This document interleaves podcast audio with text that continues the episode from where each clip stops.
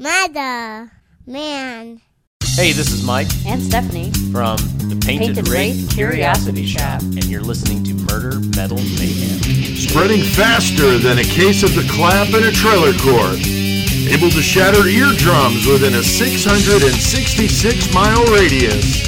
A podcast more brutal than all the rest. It's Murder Metal All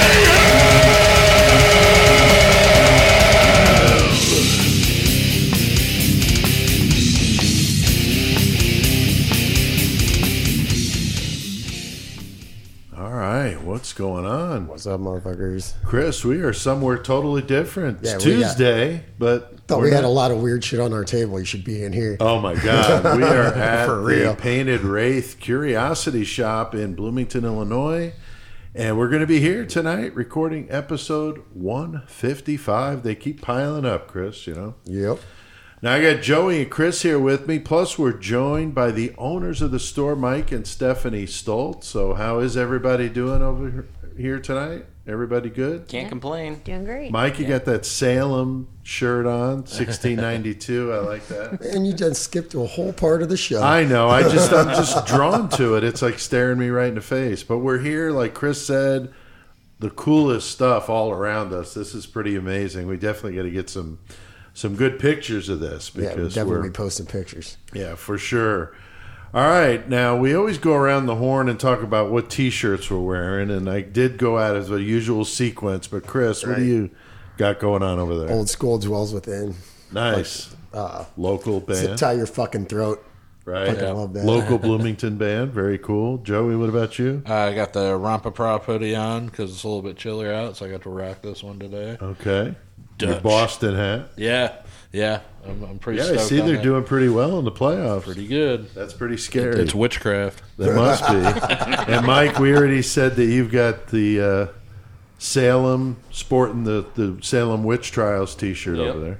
I went out there one time. It's pretty awesome. It's a little commercialized, but Yeah, Yeah, it's pretty sweet because it looks like like a college T-shirt. exactly. Yeah, Yeah, I like, like a college that. sports T-shirt. Like the Salem witches. And Stephanie, you're the only one that looks presentable at the table here. We look Just like a, a- bunch of bums, Just a black shirt. and you are just dressed very nicely. So Thank you. The rest of us look like slobs, but hey, that's what we do here. Uh, I'm wearing my Mercyful Fate shirt. This is one that people really love because it's got King Diamond with the old school Mercyful Fate makeup on Yeah, with with the, the- inverted the cross. cross, and yeah. I figured, hell, we're doing witchcraft, so why not? So doing some King Diamond Mercyful Fate. Uh, now, last week we did our episode on the Dark History and Horror Convention. That was a lot of fun, and that's Brian coming up. over. That's, Yeah, we that's had going to be over. the Saturday after you hear this episode. That's right. That's right. Uh, we're going to be there, or I'm going to be there, I should say, on Saturday. These guys have other commitments, so I'm going to be flying solo. But we had Brian Ward doing a full preview of it, man. Yeah. Some good stuff, That was a good episode, I thought. Yeah, a lot of cool things. People going to be there. Uh, two from the Texas Chainsaw Massacre, the original. Uh, a lot of cool exhibitors, vendors. Jeff Gaither, John Borowski. It's going to be amazing. But we talked about that, and then we had CK on to talk about Fear Factory. Fucking Fear Factory. Oh yeah, dude. So that was cool. And Joey, you had a little mayhem for us. Yep. Little mayhem. No, And- uh, no, that was funny, It though, was with the funny. neck tattoo, No, bro. I talked about neck tattoo, and then fucking. Yeah. I re-listened to the Crowley episode the next day. I hadn't heard that one yet. Okay. So I'm, as I'm listening to it, I'm listening to the. I knew I had already talked about neck tattoo, but I didn't realize how far I'd got into it. And as I'm talking, I'm like, I'm literally about to say the exact same thing I said tonight, and I did. It was the exact. I was like, all right. So I, I went online and even said something to the Yeah, I listeners. I was saw like, that. That okay. was funny. I didn't realize it. So that if you story. didn't get enough neck tattoo, you Right. get more, and that was funny. We did a killer cage match, which was awesome, and the usual silliness. So if you missed that episode one fifty four, go on and give it a listen. Uh, we were at around nine hundred listens to that one when I checked it earlier today, so that's good. Not bad since that's not a. Yeah, I was wondering how that one would do outside of the immediate area since it's about an event here. but Right, yeah. shit, we you know blowing it up Yeah. uh, on listen, so that's great. Uh, now tonight we got a good one, perfect location to do it. We've been talking about this. We're doing a little witchcraft episode. Perfect for the Halloween season. And we're down here at the Painted Wraith Curiosity Shop with some of the most crazy shit, Chris, around us, man. Like, Everywhere. Like I'm looking at a real human arm. yeah, this Like is just the- really as close bones, to like horns looking high at it. as you could get, and Oh, it's is- it's over the top. I mean, it's beyond. beyond that, Yeah. but I'm just saying, like in the creepiness factor, it's just it's it's amazing. What are you So, talking about? It's homey here. It is very. It is very fucking Little bro. children's coffins and all My, that sort of stuff. my kids love it. You should put real, Christmas don't decorations Yeah. My around the daughters come in children's and just like, She was begging you to get that fox for. The I know, like so bad, dude. Like, Dad, one? come on. so it's hanging around uh, skeleton Lily. Lincoln's neck up there. You'll have to take. it. Oh yeah, on the it. on the settee up front. yeah. the uh, is it a bobcat? She wanted Yes. that too. That like I want that too. I know. Every time I come yeah, in, we I'm gotta like, post man. pictures of these, dude. Yeah, we're going to put a lot of pictures up on the Facebook page. But yeah, really cool backdrop for this one. And we're going to do some things about witchcraft, a little bit of the history and some of the, you know, the the crazy uh, things that people have done to witches Right. and the, the whole persecution of. Because obviously it's a fucking broad spectrum of topics. you Yeah, we talk could be here for hours talking about this, and certainly I don't know anything about it. and I'll be the first one to tell you that. So I don't know shit. we I'm here we for, do the uh, best we can, and actually, I'm here to get learned. guys you know we I, I kind of feel somewhat redeemed in that we entered the apple top 200 comedy podcast comedy. Nice. as a comedy but we like legitimately are trying Yeah. to report facts but yet we come off as like buffoons But You that's gotta, cool, You got to though. start somewhere. so Yeah. it's okay but no i'm not complaining at all If i we just got think it's people funny laughing about it, that's cool too. Yeah, mean, exactly. You think about Yeah, it. it's One of like the yeah, we greats. take At some least of the you're more, laughing, dude. the Yeah, more yeah. fucked up topics we talk about and make people walk away laughing. I guess that's something to be said If for you think that. about it, George Carlin, one of the greats, he was presenting a lot of facts. That's true. Yeah. He was a comedian. That's true. That's So- true. So we've been called the Beavis and Butthead of serial killers. So you know we are kind of dumb and silly, but it is funny that uh, that we entered finally the top 200, but under comedy. So That's great, though. Now CK is not feeling up to it tonight. Uh, he contacted me this morning, said he's just not going to be able to do it. So. Joey, uh, you're stepping in to cover CK's segment tonight. Yeah, it was lucky. I was pretty stoked. It was a band that I already knew about and listened to myself because CK he listens to some obscure stuff or just some stuff Right. I, I've never heard. Right. So I was like, uh oh. But you know, the band's Witchcraft tonight, and Right. it's awesome bands. So. Yeah, very cool. So you're going to do that, and uh, I don't know anything about those guys, so I always like to learn something new, and that's awesome. So Joey's going to be stepping in to cover for the great metal motherfucker tonight. Now we got a good killer cage match. Uh, we got some listeners, Chris. We want to say thank you to for Uh, contributing. yeah, we got Samantha Krim, Nicole Frisk, and Dan Lance. Thank you all for checking it out and throwing them numbers in. Fuck yeah. Yeah, that's you. awesome. They provide the random numbers, and that's how we decide who fights in the cage. Joey, we got a good one tonight, man. Yeah, uh, we're gonna have fucking Your that- boy. Yeah, that gross motherfucker from uh, the New York streets of Poughkeepsie, fucking New York, uh, Kendall Francois. Yeah. and he's gonna go at it with the fucking Gainesville Ripper, Danny Rawlings. That should be a good matchup, man. Man, I wonder if Kendall Francois is gonna spit a freestyle over Rawlings guitar riffs. Yeah, that'll be a good one. Kendall Francois versus the Gainesville Ripper, Danny Oh, yeah. Rawlings. So that'll be good. And they're going to have two objects and a variable in the cage with them tonight. So that'll be in the Mayhem segment. You have to stay tuned for that. Thanks to everybody out there listening to Murder Metal Mayhem. Keep seeing the numbers coming in 2,900 this past week. That's awesome. Um, we got some great news, as we mentioned, entering the top 200 of the Apple podcasts in the comedy section, which is funny. 198, but hey, we'll take it. And here's to trying to break into the top 100. Why not? You know? Gotta. So very, very cool. And thank you to all you guys for listening and to uh, make that happen. Well, Chris, Joey, Mike, and Stephanie, we got a lot on our plate tonight. We're going to be taking a little travel all over the globe. We're globetrotting tonight. So, Mike, what the hell do we need to do? Time to get our medal on. No. No? Damn it. Read the script. Get your murder on. Murder on. There we go. yeah. There you go.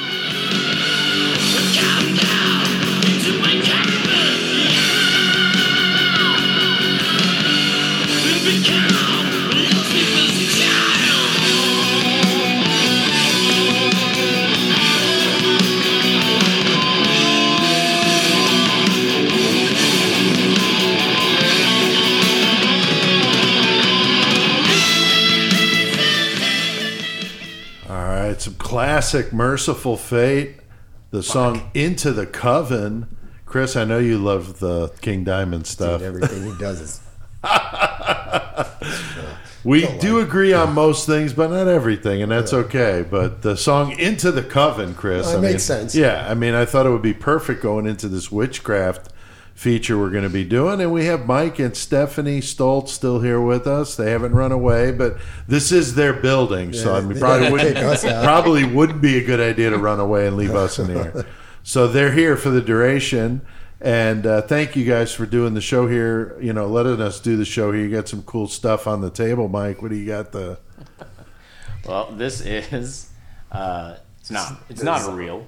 It's not a real um, Rabbit rabbit, but it is uh, an artist who did a zombie bunny. That's pretty tight. Um, looks like some roadkill. Well, yeah, exactly. You know, it was a real rabbit at one point. well, Probably. probably It's most probably a of real it, rabbit yeah. pelt. Maybe, yeah. yeah. Yeah, It's pretty realistic The looking. though. taxidermy on is great. really soft. And except they for the got a bones cool that are sticking witchcraft book there too. Yeah, What you got out on the table? This is called a modest inquiry into the nature of witchcraft and how persons guilty of that crime may be convicted and the means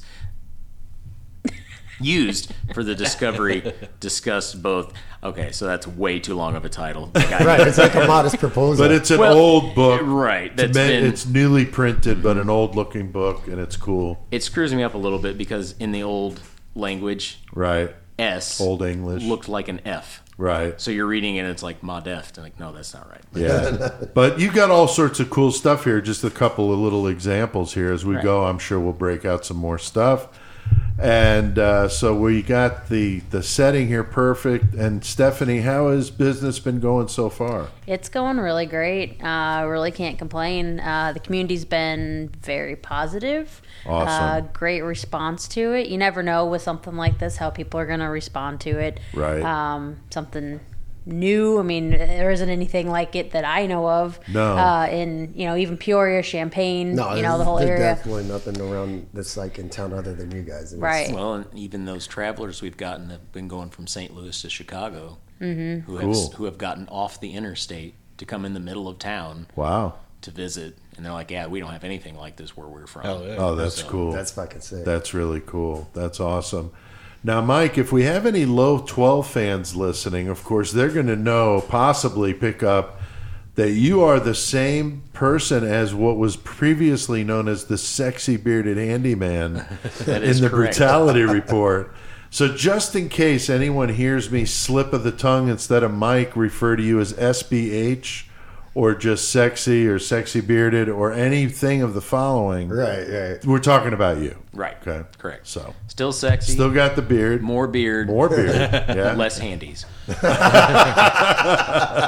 well, that's okay. Less that's handies. okay. Uh, Chris, witchcraft definitely a very wide open topic with a lot of ground we could cover. But you know, we're not experts on this.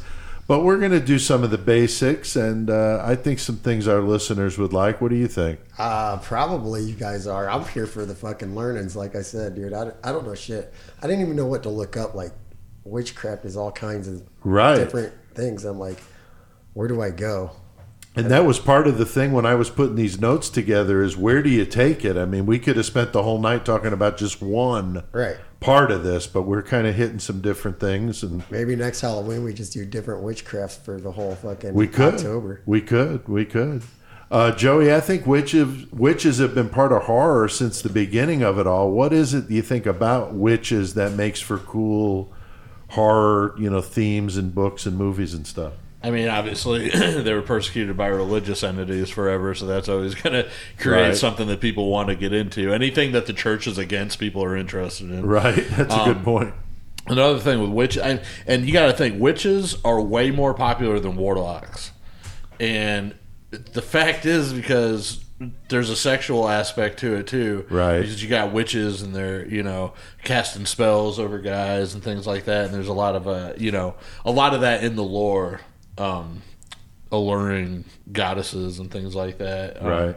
so you got that coupled with you know going into the media generation um, whenever movies were coming out and things, and then you really started you know bringing in cute witches and things like that. You know Right. to to create even more of the fantasy, and then I don't know. There's there's a lot to it, but I think uh, even people that wouldn't necessarily be into witchcraft itself would be in, interested in watching a movie about it or reading a book about it because Right. of some of those elements. Yeah, I think that's a good point. The sexual nature can't be taken out of the equation. It really Right. can't. Now, I thought witchcraft would be a good topic for us to do uh, when I was doing research for my short story, A Dreadful Life. And in that story, the main character is dealing with witchcraft in Salem uh, during the infamous trials, the 1692, as in references to Mike's shirt over there. Uh, so I found all sorts of things out that I really was interested in, and I thought it would be good for us to cover, especially the witch hunts and the trials and the persecutions. I think is fascinating to to realize how people that you would assume would have a lot more goddamn common sense do something like, "No, crazy. you." Wow. So we're going to talk about that part of it, of Harlot. course. Yeah. now the word, the origin of the word witchcraft, it's an over. The word itself is over a thousand years old, and it comes from the word Wicca in Old English that can be translated to wise. Uh, it was originally a masculine word, and the word witchcraft can be loosely translated to craft of the wise. Uh, in ancient times, many of these uh, civilizations worshipped goddesses. Joey, you brought up goddesses. Women were looked at as the goddesses of creation, you know, Isis, Asherah, these are all, you know, very famous goddesses from previous cultures. But then as the male dominated vision and war became more of a thing, the goddesses kind of took a back seat. And organized religion didn't help because, like you said, Joey, whatever the organized religion is against, it, you know, people just kind of fascinated. Persecution all day. Yeah. So at one time, women who were known as uh, witches was a good thing, and they were the ones who came up with the cures with natural remedies. They prayed more than the rest of the villagers. They were considered to be wise, and some actually called them the wise women. And these were very important women to these, uh, you know, villages. So they're taking care of disease. They're basically acting as doctors. They're delivering babies. They're taking care of the sick. They're cooking. I mean, they're doing all sorts of stuff. Now, Stephanie, uh, you are, of course, the only woman here at the table, so I thought this was interesting to pose to you. Um, as history goes on, the way people perceive witches is so different. Um, you know, some would interpret that as, like they said, that male dominated perception and wanting to blame thing on blame things on women. Do you think that that uh, is probably a lot of it? Yeah, um, yeah. I mean, it's definitely. I feel like the tides are turning to some degree with, even with you know social justices, things like that. Like people, you know, trying to to even out the playing fields. But Right. um, but yeah, I mean, I think. I don't know. Just it, it has been a male dominated world for a very very long time, and Right. now it. I don't know. Things are things are changing. I think so. I think so. The Old Testament doesn't help matters with Adam and Eve and all that. Eve being the evil one that uh, you know That's right. Listen to Satan or whatever. Now, Chris, we know that it was common during colonial American times that the villagers didn't know what to do when things happened, so they kind of needed something to blame does it on. Yeah. So they, I guess basically they just fucking find a girl that, or not even just a girl, but has a different thought pattern, wants to think a different way than everybody in the norm, and they're just like, no, you're not right. There's Right. something wrong with you. You're sick or a witch or whatever. Right. So they're gonna do what they can to try to get them to com- admit that they are, but they never will, and they just do bad things, burn them at the stake, fucking everything, yeah. just because they don't agree with their thoughts. Yeah, and I think too when you when you don't have the scientific know-how to understand why is it flooding, you just you know It's a witch. it's a witch. Yeah. You It's blame it on something, whatever it may be. Uh, witches were just convenient, as you pointed out, Chris. Kind of the the non typical people in a village, an easy person to pick on. You know, a loner type. You know, because they're different from us. Right, right. Now, witches were believed to have sold their souls to the devil, uh, and they were basically vilified in every organized religion. As time goes on, the witches are believed to be able to fly from their pact with Satan, and they were believed to attend secret Sabbaths or black masses. Some were believed to do animal or human executions, and witches were believed to have had sex with Satan himself at these Sabbaths. I mean, it's stuff. It's almost like watching. Um, what's the uh, the the anti pot movie that? Oh, Reefer Madness. Yeah, watching Madness, Reefer yeah. Madness. It's like so fucking Full absurd. propaganda, yeah. It's crazy to think that these people actually believe this stuff. Um, You know why witches don't wear panties? Why is I that? do. So they can grip the broomstick. Oh boy. Mike said I, I should have let you answer. I I don't want found to it. step on your punchline. I found it interesting though that you know the belief that most witches today are very you know much geared toward respecting nature, being good to each other, you know, being into nature and things like that. Very very positive. Oh, yeah. Um, but it's amazing how people still look at it in such a negative light. So fighting diseases like AIDS or Ebola virus can be hampered when people believe in that kind of stuff, you know, in witchcraft because they won't listen to modern medicine. They want to believe only in that and they're not open to trying other things. So there's the flip side where it's it's a positive thing, but it can also turn into like in a case where people are uneducated in these small villages to believe that you know a modern medicine can't cure the disease that they've got, um, and they only believe in the holistic, natural type stuff. Not to say that there's no benefit. I think there has to be kind of a balance. So. Um, Joey, I think that one of the things that makes witchcraft out to be so bad is Christianity, and as you said, the other organized religions. Um, you know, it's amazing, you know, that anything that flies in the face of what they believe is just terrible. You know, Yeah, I mean, it was, it was basically like a fucking an army, the Christian army, that was going through the lands, and they were like converting everybody they could. And it's like, oh, well, if you're not going to comply with what we're saying, then obviously you must be of the evil sort. Right. And while they're getting all these other people backed up behind them, it's easier to make people believe that. So these people that you know are just trying to kind of think for themselves, or they might not even be that. So they just don't maybe necessarily agree with what you know these people are telling them. Which is, I mean, that's what people are supposed to do is have their own you know minds and things like that. Right. But at that time, hell no. And True. witchcraft, wow, that was such a good scapegoat for them. It was. It, it was. It was a fucking. It was a free pass for murder and other Right. such things. So. Right, right. Now, Mike, you guys have some really cool stuff down here that people that are interested in Wicca uh, would probably be really interested in. What kind of stuff do you guys sell here down at the Painted Wraith Curiosity Shop? Well, we have an assortment of uh, some stones over there, some different gemstones and such. Uh, and they use the stone. What are they? Because I don't know anything about this. So what do, what do they use the stones for? The stones, I mean, any metaphysical, uh, like a lot of them carry, uh, for those that want to believe crystals hold energy. I personally believe that everything on earth it contains energy. We are made of energy. You know, even us, we are energy. So if we contain energy, then it would make sense that rocks and anything that comes from Earth would also contain that energy. Maybe just on lower levels um, than a human would, but or an animal, um, but stones would too in that way. So each stone, it's believed that each stone carries different healing properties, healing or different uh, metaphysical properties.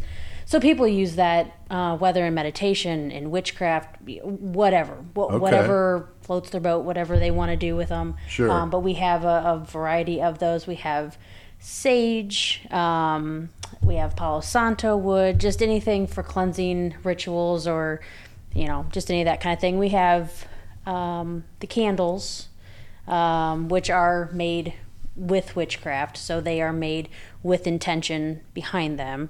I Um, think each one has the intention printed on the label. correct. Yeah, and then we The one have. that the one that says summon. The one No, that says they conjure. they're the ones on the far side. Um, holy crap, and then what there, are and then and then there Holy are there are some that um, so we can banish the sexy bearded handyman. Then? How dare you? Got dragon's blood, witch's brew, crafted with magic. Fuck Mm-hmm. yeah, dude. And those are Coventry creations. They do a hell of a job. Um, And not but only then, do they smell nice and look good, there's like an 80 hour burn time on them. Yes. Oh, wow. Yeah. So, So they're you practical. May, may Yes. balk at the price to start with, but realize you know you're getting a lot for your Sure, dollar. sure. Those fucking and you got books. You've got We all have sorts tarot of cards. things. Yep. We have Tarot some cards. rune stones there if you're that's your jam. Okay. So, Very cool. Yeah, a lot of stuff here, as we keep saying. When I came in You here, come check it the out. last time with my girlfriend, fucking, I bought her mom a bunch of stones, but I didn't really know what they were, you know. so I was like taking pictures of the names so I could look them up later. I was just picking ones that I thought looked really cool, honestly. Right. But you know, then uh, Stephanie looked it up later and was like telling me what each one meant. I was like, okay, that's cool. I don't know if her mom, you know, used those ones or not, but they were really cool though. And then she bought a uh, the. It wasn't the Ouija boards, the spirit board, the round one, right? Mm-hmm. Right. Yeah, that's really, and I had never really seen one of those before. I just always Pendulum the Ouija. board. Yeah, yeah, we have we have the pendulums and pendulum boards, which is just another divination tool. Same thing like with the rune stone sets. Yeah, um, right. Just another way of communication uh, Cool. in whatever way. Um, but yeah, we've got lots of things, and I'm always asking uh, with the the witchy community uh, that that come in here. I'm always telling them if there are things that you are looking Yeah, for you know. um, for your craft. Because I mean, I practice, but I can definitely consider myself a baby witch. I'm still A very much learning. yeah. Yes. So, but I'm always telling them like when they come in, if you are looking for something specific, please let me know. Like Sure. I will keep my eye out. I will do what I can to try to stock those That's things awesome. to try to help that. So. Very, very cool. I was interested because I was asking about the the divinity boards or whatnot, you know, because I had never used one of those. Um, and Stephanie was telling me it's kind of like uh, whenever we went to Shakers and did the divining rods. Right, the divining the, rods, the yeah. concept's kind of the same between the Right. two, and Oh, I was cool. like, okay, you know, Yep. it's- Just a different form of. yeah. Interesting. Now, there are some things that are known uh, practices of witchcraft. We've talked about a few of these already. Casting spells. This is probably the most common thing that people like me, who don't know a damn thing about witchcraft, uh, to associate with it. Spells can be cast by saying certain words, a ritual, or a combination of both.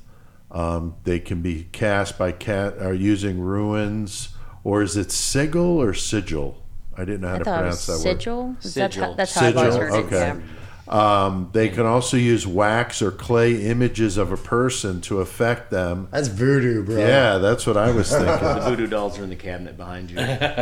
Very cool. Oh, did you move them?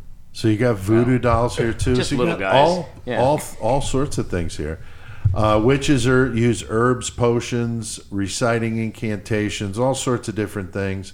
Brian Ward was talking about the crystals last week in the studio when that subject came up. Yeah. so. Right. Now, Chris, another practice of witches would be necromancy or conjuring the dead.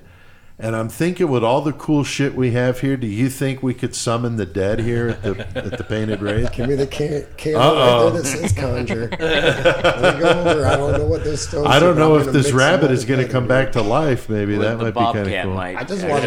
I just want necromancy, so I got an army of the dead. Just be like, "What up, dude?"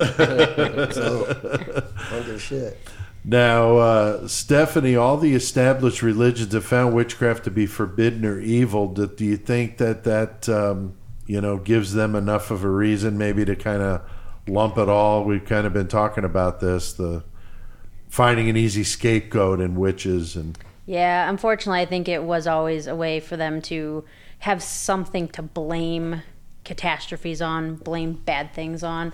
It was just, it was easy. It was just, um, you know, to have a, a scapegoat and have somebody.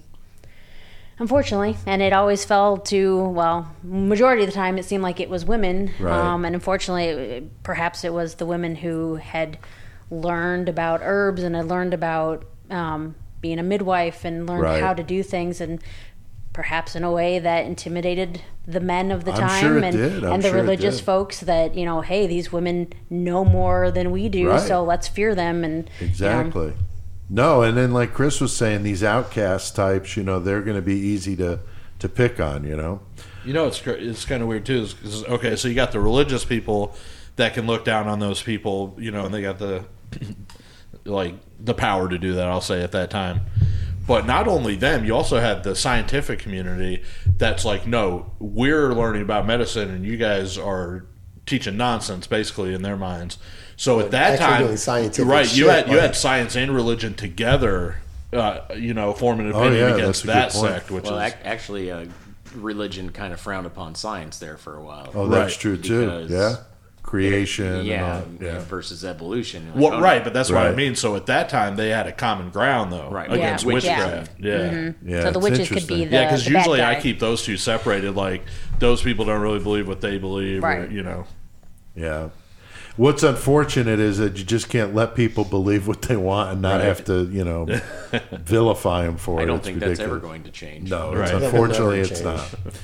Now, speaking of the persecution of witches, there was a book written called the Malleus Maleficarum, published in 1486 in Germany by two monks, which translates the the name of that book translates to "Hammer Against the Witches," and is a manual f- uh, on how to uh, basically Kill a witch. well, to, to condemn them, can prosecute them, to convict them, um, and to conduct witch hunts. I mean, it was crazy. They felt women were the most vulnerable and at most risk to Satan, so it made prosecuting them a legal thing. And it was second in popularity only to the Bible. Go figure that at the time. So yeah, the Malleus Maleficarum, Chris, just flying off the shelves, man. Because Fine. these dudes that wrote that book were the devil. Yeah. Like, But 1486, though, I mean, so this is, you know, going back a ways. I wonder if John and Susan Bear, fucking Oh, shit. the San Francisco witch killers, I wonder Oh, if they my got, God. got to reading that and shit. Oh, like, for oh, God's oh, sake. shit, this is what on a gotta head full do. of acid, they're like, "Oh man, this is the truth." That might be uh, true, dude. I don't know. I wonder if it's still in print. I'm, uh, oh, I'm sure it is. Um, there was also that book, Demonology, which King James wrote, that uh, was also kind of a spin off of that. Now, when I was researching witchcraft for my short story, A Dreadful Life, I was amazed to find out the things that they they did. It was just unbelievable. Um, that book was used by Catholics and Protestants for hundreds of years. Um, it defines witchcraft as evil, uh, witches as women, and was even used in courts throughout Europe. And they say 40 to 60,000 witches were executed over this whole thing. So unfucking believable. Now, most people know about the Salem witch trials here in the United States, but there was much more of this activity going on in Europe. Uh, I had always thought, as many people did, that witches were burned at the stake in Salem, but that was actually not the case. They were hanged. I know that still means that they're dead, but I'd sure rather be hung than burned alive. Yeah, that would fucking suck. That's so bad. fucking Like, awful, man. Drowning and burning alive are two, got to be Yeah. two of the worst things ever, dude. Right. I agree. Um, so 19 people, 15 women, and four men who were found guilty of being witches were executed in Salem in uh, 1692. One of them, the 80 year old poor Giles Corey, Mike. I mean, just fucking wrong place, wrong time, I guess, man. basically. Well, Pretty that whole, it all started with a couple of girls who were Right. making up stuff. Playing up a stuff. game, yeah, kinda And making then stuff it just up. snowballed uncontrollably. Unbelievable, unbelievable. But poor Giles Corey, 80 years old, he is the only one of the 19 that they decide to press the witch, which is just fucking brutal. They put him between two layers of wood and just pile weight on top on of him. top, dude, and just crush you slowly, dude. Yeah, it took him three days to die. I mean, unbelievable agony. It's like old dude's head in the vice and casino and shit, bro, but Right. slower than that. Fuck that. Yeah. And he kept saying more weight, more weight because he just wanted to die. I mean, just absolutely fucking brutal. Um, but pressing the witch, definitely a nice holiday favorite. Joey, get the fam- family around. Yeah. Uh, you know, speaking of fun holiday things you can do, you know, you're you're stuck in the house, you know, with the pandemic going on. Play, play a little press the witch. By you know. Milton Bradley. That's right. new, new fucking family board game. Exactly. Fuck yeah. Fuck operation. Let's play pressing Let's the play witch, Press the Mom. Witch. Roll. Hey, that's not fucking goddamn new commercial. It could bro. be. It could be. I was literally like, because the the Red City Raccoon or whatever that is over here, the comic store or the game shop. Red Oh, Raccoon. yeah. Yeah, they had a fucking operation table or game in Yeah, the yeah, window. you did say and I was that. telling Chris, I was like, man, I want to make one that's like a real fucking body though, with real part. That would be fucking awesome, like Yeah, a that gory be kinda operation. Like the, the whole layout, and then you yeah. the fucking bones. Um, one practice also that we all know of is the swimming of the witch, which is where they would tie them up, throw them in the water, and then, real smart, if they drown, then they're okay. if they sink, they're okay. If they rise to the top when they drown, that they were a witch. So, I, I Chris- like that I'm looking at a picture that says swimming on the wall too while we were talking. oh, about nice, this. nice. Now, Chris this is about as ignorant as it gets because I mean they're going to die anyway. So, Yeah. like, what the fuck? Throwing a motherfucker in Oh, the we were wrong. tied up. Like, we were wrong. You know. My bad. Well, Sorry about your wife. Sorry Maybe they about were the mom. original weathermen because you know when weathermen fuck up, they're like, "Gee, sorry, you know, we thought it was going to rain. Gee, sorry, you know, thought she sunk." was a you know. have you ever seen the movie Monty Python and the Holy Grail? Oh yeah. Okay, the witch scene in oh, that. Oh, that's right. where yeah. they go on to like it's just re- chaotic of like how they figure out how she's a witch but it's like if she floats in water she's made of wood because she weighs the same as a duck and it's like what that's paraphrasing but that's that's how Yeah, they it's ridiculous. It's so witch. ridiculous. But they felt that if she uh, rose to the surface, that the water was repelling Yeah. her, and she had not, you know, been Bodies baptized. float, I know it's ridiculous. Like, what the fuck? it's ridiculous. So, Chris, I don't know what the hell to even make of that. That's pretty fucking ignorant. Like, you've seen a body drown before, right? Did you Yeah. always think that if it floats, it's a witch? Right. So I'm like, wait you've seen a body deserve drown before? drown. right? Wait. back up you've seen a body drown before Float, yeah.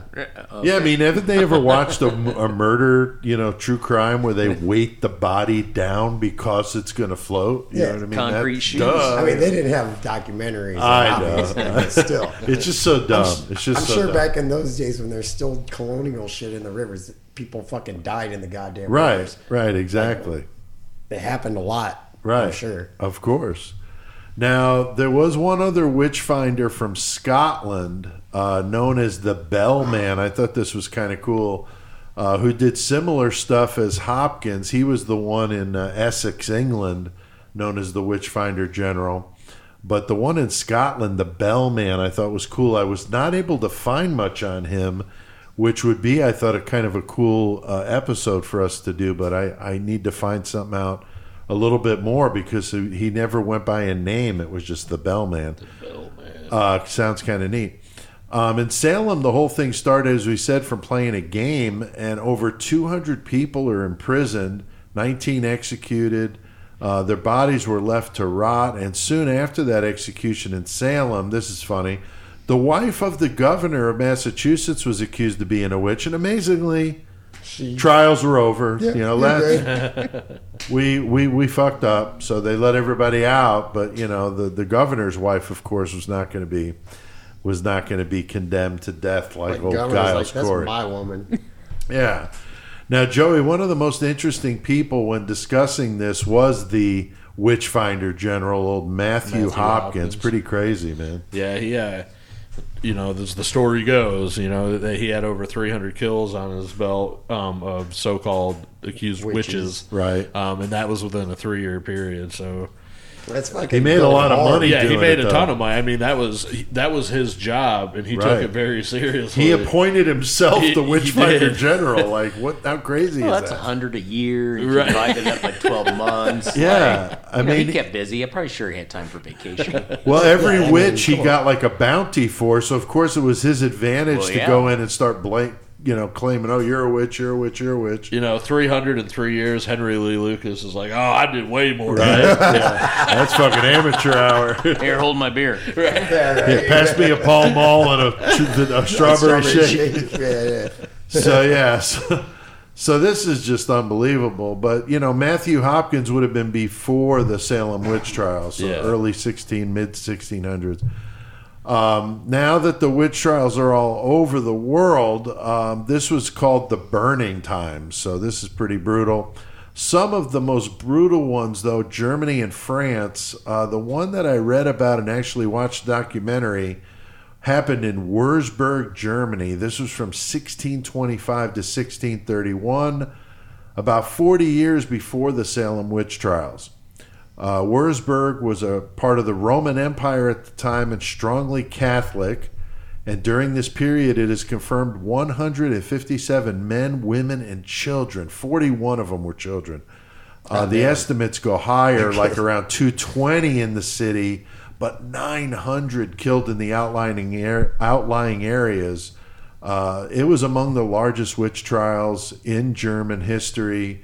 Uh, there were similar happenings in other German cities like Trier, Fulda, Bamberg, and estimates of 250,000 to 300,000 were killed this way during the burning times. That's just absolutely unbelievable. Yeah, that's nuts. Yeah, I was blown away. If you watch that Wurzburg documentary, it's it's unbelievable. Now, these accused witches were murdered in the most wicked ways decapitation, hanging, burning alive at the stake, and more. They used thumb screws and even busted out the Iron Maiden, Mike. Excellent. Uh, they were burning large groups of them in the town square, and someone said there were so many stakes in the ground it looked like a forest. That's just fucked up. Again, Vlad, hold my beer. Very much, very yeah, much. exactly. Uh, there was actually a written list of the confirmed victims that was found, but again, estimates were much higher than 157 that we know of, especially in the areas around the city. So it's fucked up to think humans could do this to each other. Now, Mike, I mean, we've known about some awful atrocities in the world, um, but the German witch trials and executions are about, you know, as bad as it gets, man Until mean, the just- 1940s. until the 19 yeah until after hitler gets on board and uh, they exterminate millions so pretty fucked up It's not really. I mean, yeah, humans do terrible, terrible things. It's just, it's not really out of the realm of possibility to think that humans could do that to other humans. right There's no need to fear, like, to break away from the subject, but like ghosts. Don't worry about ghosts. Right. Worry about living people. that's true man that's true Worry about your neighbor. now we have a lot of german listeners so i want to be real clear we are in no way like lumping modern germans into this whole Or Germans in general. yeah i mean this is just unfortunately mankind has done some awful shit to each other so i want to be clear no slight to our german friends Now, in the modern times, witchcraft is still alive. Um, and I know we were talking before the show, you guys kind of corrected me here about Wicca, which is more or less the religion, and witchcraft can be practiced by people that are not necessarily Wiccan. So I want to be make sure I'm right here. Um, now, Wicca apparently is inspired by a theory posed by an English author, archaeologist, and historian, Margaret Murray, who wrote The Witch Cult in Western Europe, was published in 1921. She insisted that witches were not obscure as we thought, but were more mainstream in Europe for their time. Some discredited her, of course. Others, uh, like Gerald Gardner in 1954, also published stuff like this. He sort um, he was sort of the forefather of Wicca, and by the way he practiced it was very similar to what Margaret Murray was believing in. So in our modern world, you know, like you mentioned, Joey, shows like Buffy the Vampire Slayer, Charmed, Yeah. Harry Potter, they portray magic in a much more positive light. And we see witches commonly in costume during like Halloween. So we're not really, you know, uh, thankfully, not all, you know, burning people like they were back in the fucking day. I'm not wait. saying we're perfect, but Just wait. but at least we've come that far.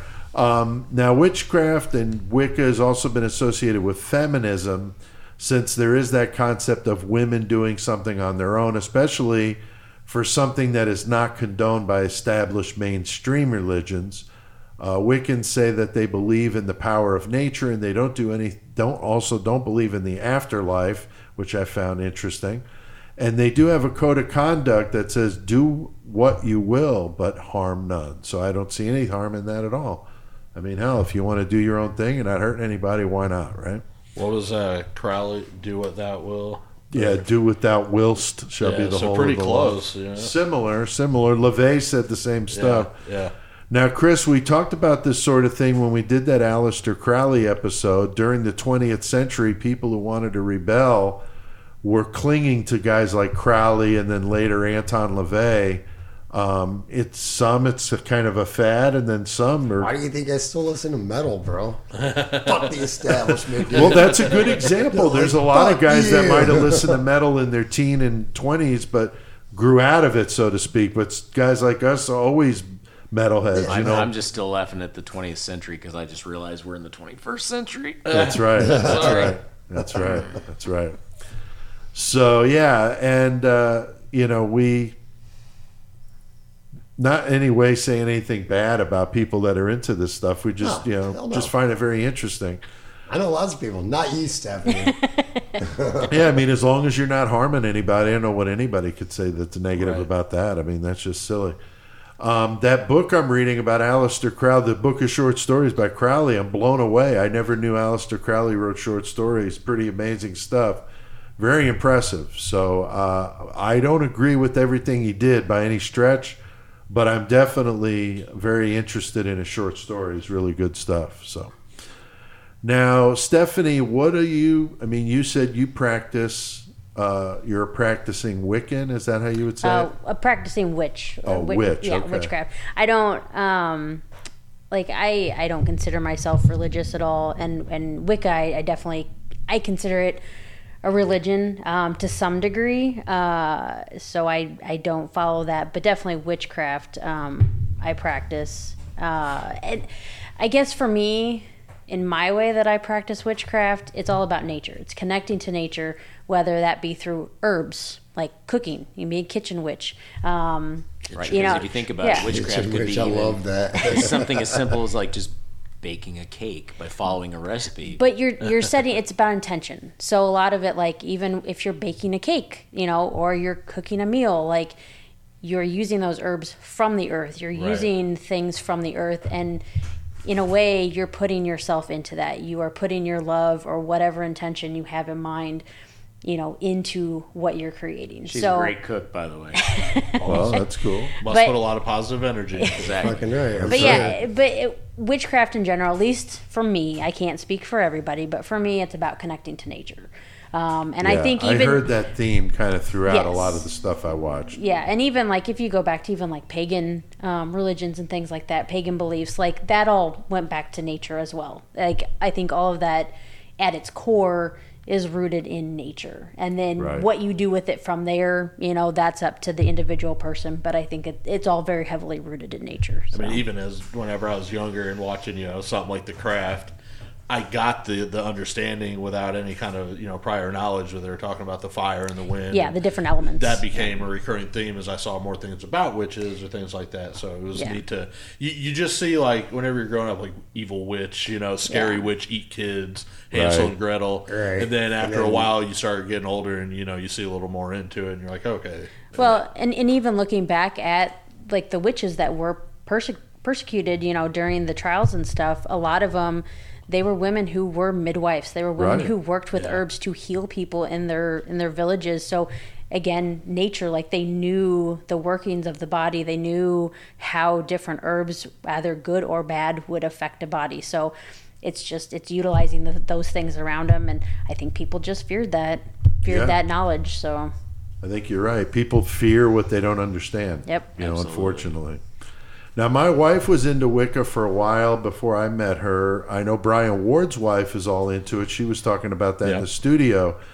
So, again, there's lots of people that are really interested in this, and that's why I think it's an interesting topic to discuss. So, um, I learned a lot by researching this one. I didn't realize that witches were once considered positive and good to be around, so I thought that was kind of neat. And uh, how it's evolved to what it is today, and you know how religion plays into this, and the male-dominated culture and the war culture also as well. So it doesn't surprise me really. But the more I think about it, um, you know how organized religions have done some so many negative things. It it just blows Man, my fucking mind. never done nothing bad. Dude.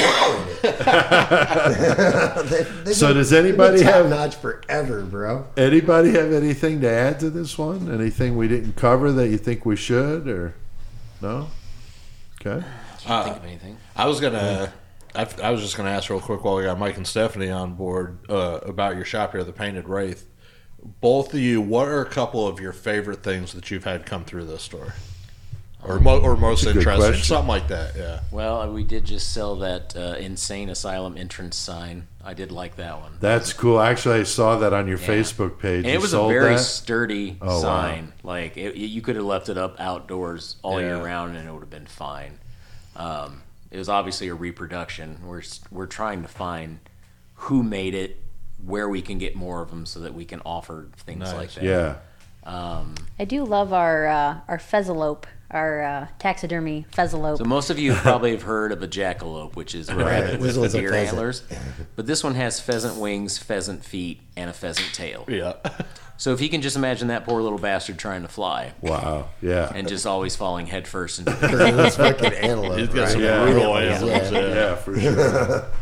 Very cool. And some of the stuff, Stephanie, you make, and Mike, you make, but some Yeah. is artists that uh, sell stuff on consignment down here. We do Yep. try and use a lot of local artists Yes. because that's very important to us. Yeah, and and if we can't get local, then I try my best to get um, other artists or small businesses rather than using like you know big companies things like that that are mass Right. producing things Right. i'd rather go Original to shit's yeah awesome. yeah i'd rather go reach out to other small businesses or you know individual artists whether it be on etsy or wherever i can connect with them and be like hey do you want to put stuff in our shop because i think it would be awesome and people would love Yeah. it so that, that that's really important to me is having as much Yeah, that's really handmade cool. stuff as possible Yeah, and in today's world of people clicking and buying stuff that way, it's nice to be old school. Yeah Um, you sell my books here, so Creation of Chaos three. So Mm-hmm. they're doing great already Should ripped through drawings, two Joey. two uh, two helpings of those, so we got more for you. So thank you. Uh, I did my research for this one with a variety of sources. Um, I did watch a few good documentaries on witchcraft, the Salem witch trials, the Witchfinder General stuff, and those German trials I mentioned, the Wurzburg stuff. Uh, the History Channel had a really good one narrated by the great Leonard Nimoy. Um, there's so much out there, though. You can really get lost in it. Like Chris said, it's like, where do you even stop or start? We could have done this whole episode just on the witch trials if we wanted, but I thought it would be cool to bring up a little bit of the background and some of the other stuff going on with it. I think it's very fascinating, but hey, you know, we always say if you're interested in what we talk about, Google it and check it out for yourself.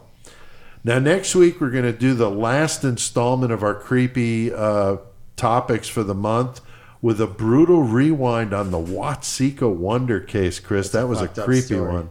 Joey's in this time with us too about it. So Yeah, it's a very, very fascinating case. We're going to do that one not too far from us here in Watseka, Illinois. A very, very cool possession case with uh, two families in the town. And Joey, you did the page a day on it. Yeah, I and we it back thought up. that would be cool to do it again. So we're going to talk about that next week for a brutal rewind. Um, since I'm going to be wrapped up in that dark history and horror convention this weekend, I kind of needed an easier one to get ready for. for so sure. uh, we covered that one, but you know it's it definitely worthy to touch on it again, and there are a couple of things updated about it. So, all right, well, Stephanie, um, anything you want to mention about any cool stuff you got here in the store that you wanted to Anything else you want to talk about? mention? um i mean we've got we've got lots of It's a real baby Weird. coffin Yeah. sitting over there. yeah, Yeah. We, we, That was That's like pretty one of the first things like my kids saw. Oh yeah, Like, yeah is that real? I was like, yeah. we, we have the infant coffin, and underneath in the other crate uh, is the toddler. Right. So it's a little bit longer. oh wow. but it is unwrapped it's still in the Still in original paper, Really? wrapping yeah how it came um but yeah i mean we have we have lots of weird shit the Um, dioramas you take do are it. really yeah, cool. The dioramas Yeah. you do are awesome. We have Thank one really cool thing that gets well, okay, cool is a subjective word, but it gets overlooked a lot because it's right behind that settee. oh, So, as you know, you know, children didn't always make it back in the day. Right, they were right. dying Right. at home. So physicians did a lot of house calls, and in order to discreetly remove the child, there was a specific carrying case made to remove the child from the house. Oh boy. And we have one of those. Oh, oh No wow. And it's an adjustable length depending on the length of the child. Is it um, used? Uh, possibly Yeah. we don't we don't know we can't confirm It smells very way. musty. It's- it was in a been sitting in basement for a basement, long yeah. time. Okay. But it was just it was a way that they could just very discreetly and in a you know just in a, a good way like be able to remove Yeah, 'cause the body and even walking around the from house with the other kids. Yeah. Is there Yeah. a name Fucking for it? corpse Does it have a name? Right? we, we've like just throwing a always- bag, be like, We've just always referred to it as a, a child removal case. So I don't know if there was a, a actual name for it, but um, even from hospitals, they would use those Sure. uh, to, to be able to take the body to the funeral Interesting. home. It raises could a lot less questions than when you just have Yeah. a one Walmart slip bag. over your shoulder. Yeah, and, Like and a if you Walmart have an adult, I mean, an adult, obviously you'd have to put on a gurney or something, but Right. a child would be light enough weight that they would Right. be able to put them in there. So it, it's it's a sad part of history, but Right. it is Right. it is reality. So Now, Mike, how can our listeners get in touch with you guys? I'm going to link to you in the episode description, so anybody listening, go down there and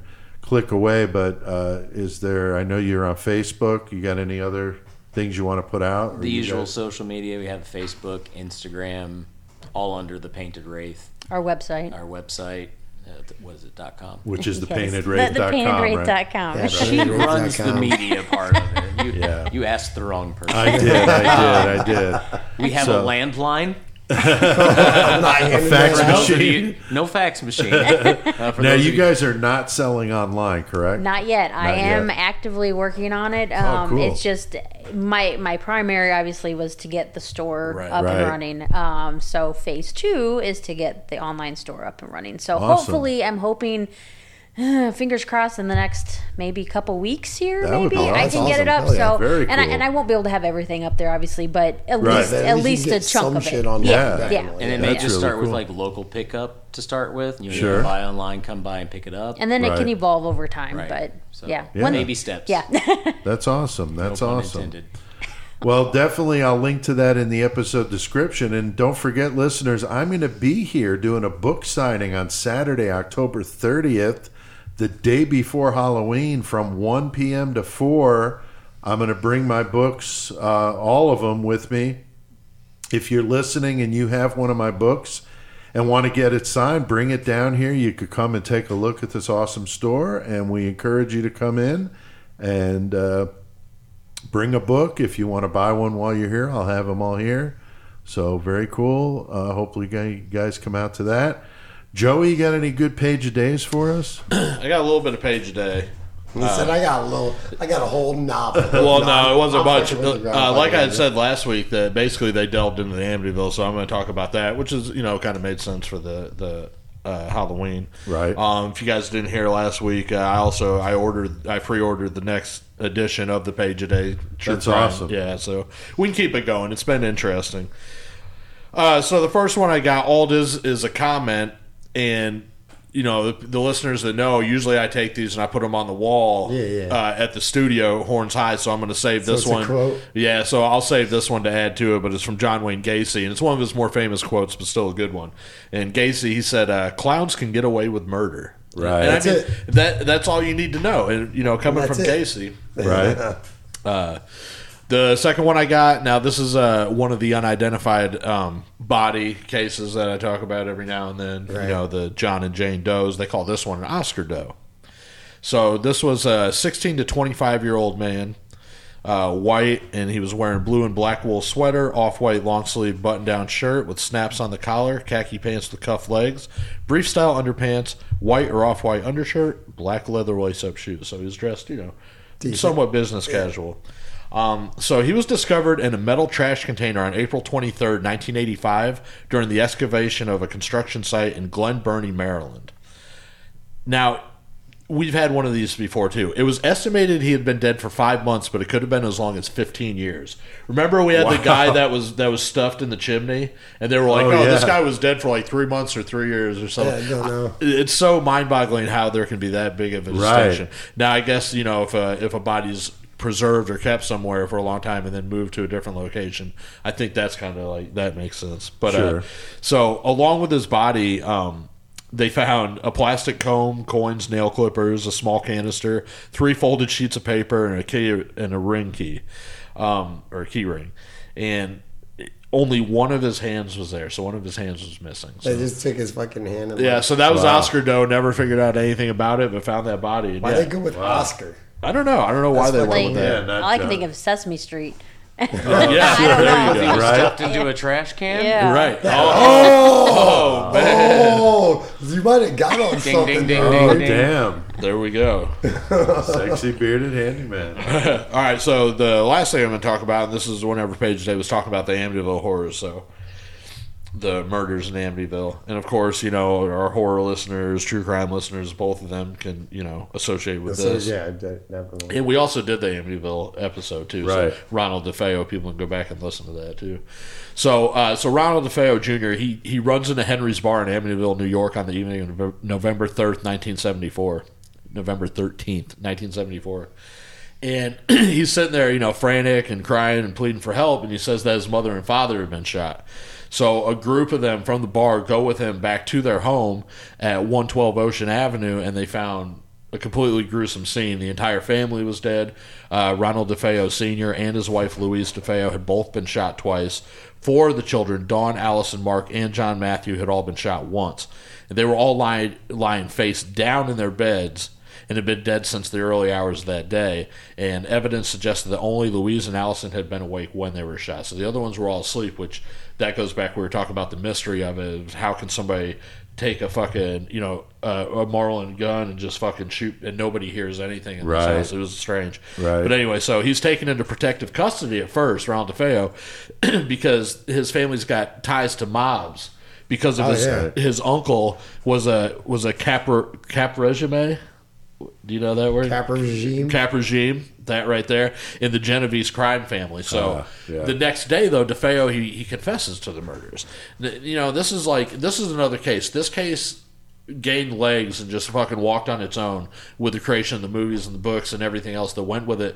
But you had originally a confession about everything that went on, and it reminds me of Gacy when he sat there and drew them a picture of where all the bodies were, and then for the rest of his life he fucking Denied denies that fucking- he did it. Right. It's like I don't know how you can do that. So anyway, so so DeFeo he goes to the trial. So DeFeo he told the police that he had bathed and redressed after killing his family, discarded his blood his bloodstone bloodstained clothes and the Marlin rifle and cartridges before going to work. He went to work that day. So afterwards is whenever he said he went home, found the the bodies of his mom and dad, and then went to the bar. Right. Um, he also disclosed the location where the, the weapons and the bloody clothes were. So he told them where to find these things. So, I mean, that again to me is just like no one else could have known that at that time. So he has a signed confession. The evidence stacked against him. So the only thing they could do is pursue an insanity defense. And they say that, you know, he did this after he heard voices plotting against him, telling him to kill his family. Um, a psychiatrist uh, for the defense, he gave a testimony that affirmed this, but a prosecution uh, psychiatrist, he said that yes, DeFeo was an abuser of LSD and heroin and you know multiple other things at that time, and he had antisocial personality disorder, but that he was definitely very aware of his actions and he knew right from wrong, which as we all know, that's I Right. mean, Can't use the insanity right, can't use defense. the insanity defense. So uh, they were also talking about you know the fact that DeFeo, while he was in police custody, asked them about his father's life insurance policy, which is just like, Duh. so I don't know. That's How much pretty was that shit worth? Yeah, Did I get yeah. that? What the So he man? got six counts of Isn't second there degree. double indemnity on that policy Right, too? right. Double barrel shotgun. So you got fucking six counts of second degree murder and sentenced to six concurrent sentences of 25 years to life. Now, since his since his conviction, DeFeo's given a few different variations of what happened the night of the killings. Dawn, which was his sister, uh, she killed their father, their mother, and then distraught and killed all the children before DeFeo killed her. Another uh, alternate reality of his was Dawn and an unknown assailant who had fled the house. They were going to kill the family, and then Dawn was killed accidentally whenever the gun went off when DeFeo wrestled it from her after they supposedly killed the rest of the family, her and the unknown assailant. And then also, they said after a fight with the dad, Ronald DeFeo Sr., that Dawn planned on killing the parents, who DeFeo believed were plotting to kill him anyway. So he was like, oh, yeah. So they decided to do that with the help of two friends. So Dawn kills all the children to eliminate them as witnesses. And then DeFeo, Ron DeFeo's like, oh, wait, you just killed all my siblings. So that's whenever he, ki- he knocks her down and shoots her. So that's like a couple of things he said, but none of it made sense with any of the. Uh, he was all over the place. Oh yeah, for sure. So the last part of the Amityville that they're talking about is now. So the house on 112 Ocean Avenue, it becomes basically a fucking haunted house and, and a media fucking you know milestone, uh, based on the book The Amityville Horror by Jay Anson, and then of course, the movies, but also another thing was the Lutz family. Right. You know, George, Kathy, and uh, their three children. They move in to this house afterwards, and they move out 28 days later, and they're claiming that you know shit's just going crazy. Doors are slamming, Right. shit's moving, levitating in beds, uh, swarms of flies in the house in the winter, cloven hoof prints in the snow. You know, all kinds of shit. Now, DeFeo's lawyer, he admitted, William Weber, he admitted that he helped George Lutz fabricate the story to garner a book deal and potentially a new trial for his client. Um, There was a series of lawsuits brought against the Lutzes by Weber, the publisher of the book, and the Cromartiers, Cromarters. I, mean, I think that's how you say it. I'll butcher it. But who moved in the house after the Lutzes. And George admitted that the events were completely fabricated. But by that point, the story had gained fucking Oh yeah, they made a bunch of money off of Yep, that one. and everybody made money out of it. But that was the Amityville Horror, as told by the Page a Day. So Very cool. you, Page a day, good stuff there. Yeah. In time with the uh, season. There. Yeah, So absolutely. very cool. Well, Mike, Stephanie, thank you guys again for letting us do this. Is there anything we want to let people know? Again, go to the episode description. But the Painted Wraith Curiosity Shop. What's the address, guys? 106 West Monroe in Bloomington. 106 West Monroe, downtown Bloomington. Again, um, you can Google it. You could find it multiple ways, but we'll link to that in the episode description. But thank you guys again. Thank if any of you you. listeners come to Bloomington, Illinois, and hook up with any of us Murder Metal Mayhem guys, we'll bring you down here too. That's right. That's Also, right. I know you said you don't do online shopping, but do you still do stuff on Etsy? Uh, not right now. Not since the Uh, shop opened because it's, yeah, it's too much time. No, I get it. I Yeah. get it. Not enough hours in the day. Nope. Right. No, I get it. Well, very cool. Well, I think we've done our fair share of murder tonight. All this burning at the stake talk and pressing witches. I hear that familiar music. We're going to be talking about some metal. So, Stephanie, what do we need to do? Let's get our metal on. Known the world over as the master of metal, the crusher of posers, and murder metal mayhem's knower of all things metal, hailing from Wild Van Street in Danbury, Connecticut, standing at six feet of brutal, punishing madness, weighing in at 220 pounds of poser pulverization, the one, the only, toughest bastard on the planet, Chris C.K. Kovacs!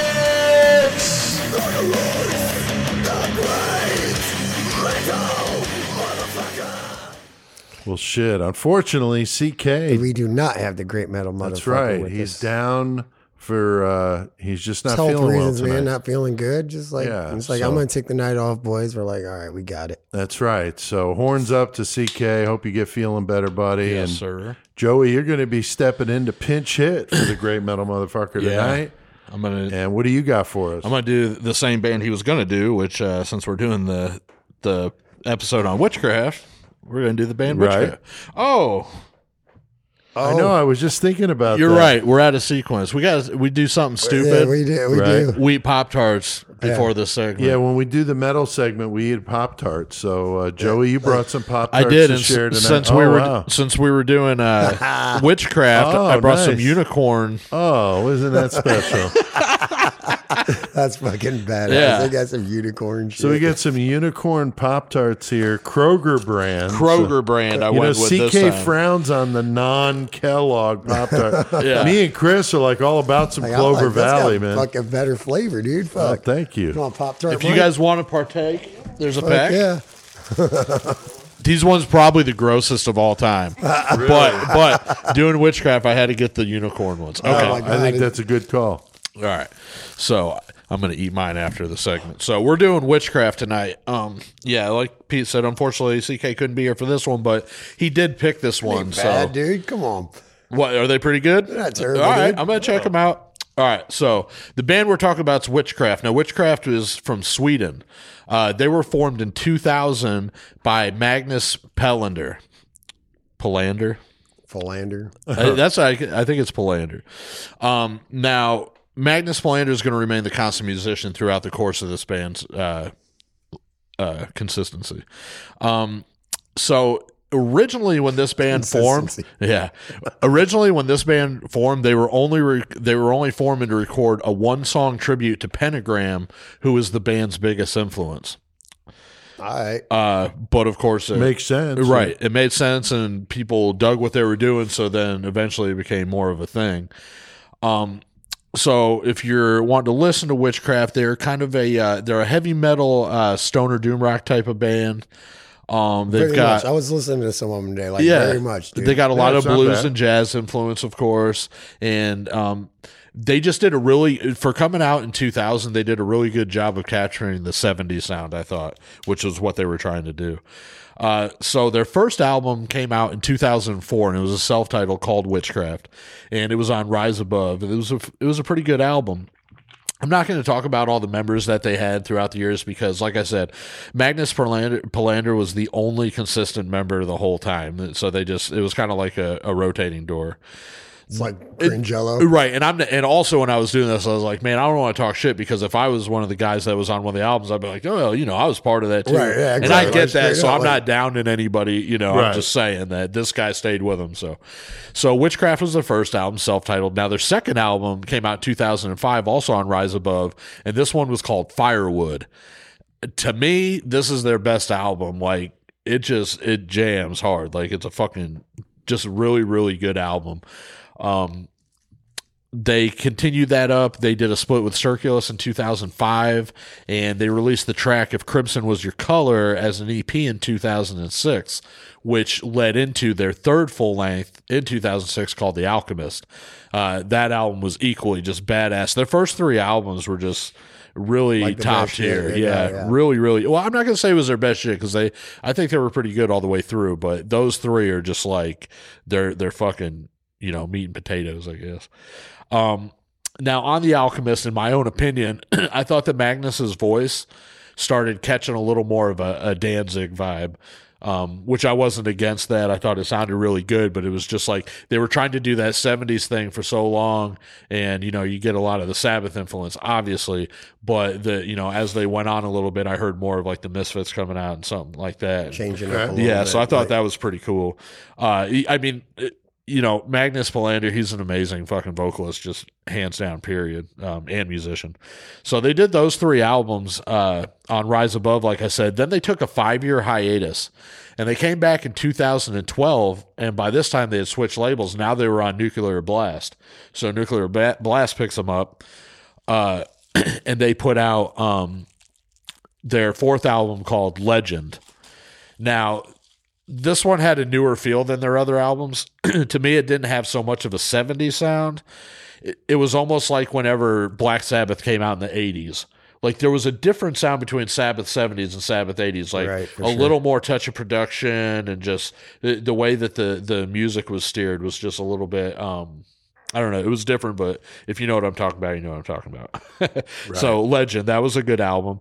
Um, that was uh, 2012, like I said. Then 2016, they put out the album Nucleus. Now, there's people that consider that one a masterpiece. I also thought it was really, really good. Like I said, I listened to the, like about half of that today, Yeah. like because I was going through work doing really good I'm like- psychedelic tones Yeah, to it, sure. and uh, also you know a little bit heavier even than some Yeah, of their other stuff. Like fucking the album I listened to before that was black metal. And I was like, Yeah. the hell? Well, and that's what leads us to the last album, which came out last year, 2020, Black Metal, which all that was was an acoustic album. Yeah, like and for it, real. it only had Magnus Pelander on it. He was the only musician on the whole album, so he did everything. And besides a little bit of synth uh, keyboard on it, and I think one song, the rest of it is basically all him with vocals and acoustic guitar. So it's it's not unheard of in that genre for for people to take the acoustic route for an album and stuff and the doom rock scene and stuff. It happens. It's not it's not like by any means a first but for anybody that was a fan of witchcraft and their sound it was kind of like uh you, what's going you could have probably put that out as a solo album which he had also did a solo album too so um, it's a little bit different. So, in my opinion, if you're going to go back and listen to Witchcraft, listen to the first three. Namely, my favorite was Firewood. I think that's whenever they had uh, the the best sound. So, um, the original album Witchcraft was re-released a few different times by a couple different labels. I can't remember all of them. I know Candlelight did it and a few other ones, but the last one that did it was Leafhound Records. And whenever they put it out, it included a cover of Pentagram song "Yes I Do." Now, I found it interesting to see that there were a few people who had bought the original vinyl, uh, the original Rise Above um, vinyl of that Witchcraft self-titled album, and the vinyl had that song on it too back then, but the cassettes and the CDs it was Didn't have it? right. It was omitted from those. So That's fucking yeah. crazy, I thought dude. that was pretty weird. I don't know why Huh. that would be, but you know something cool for the collectors.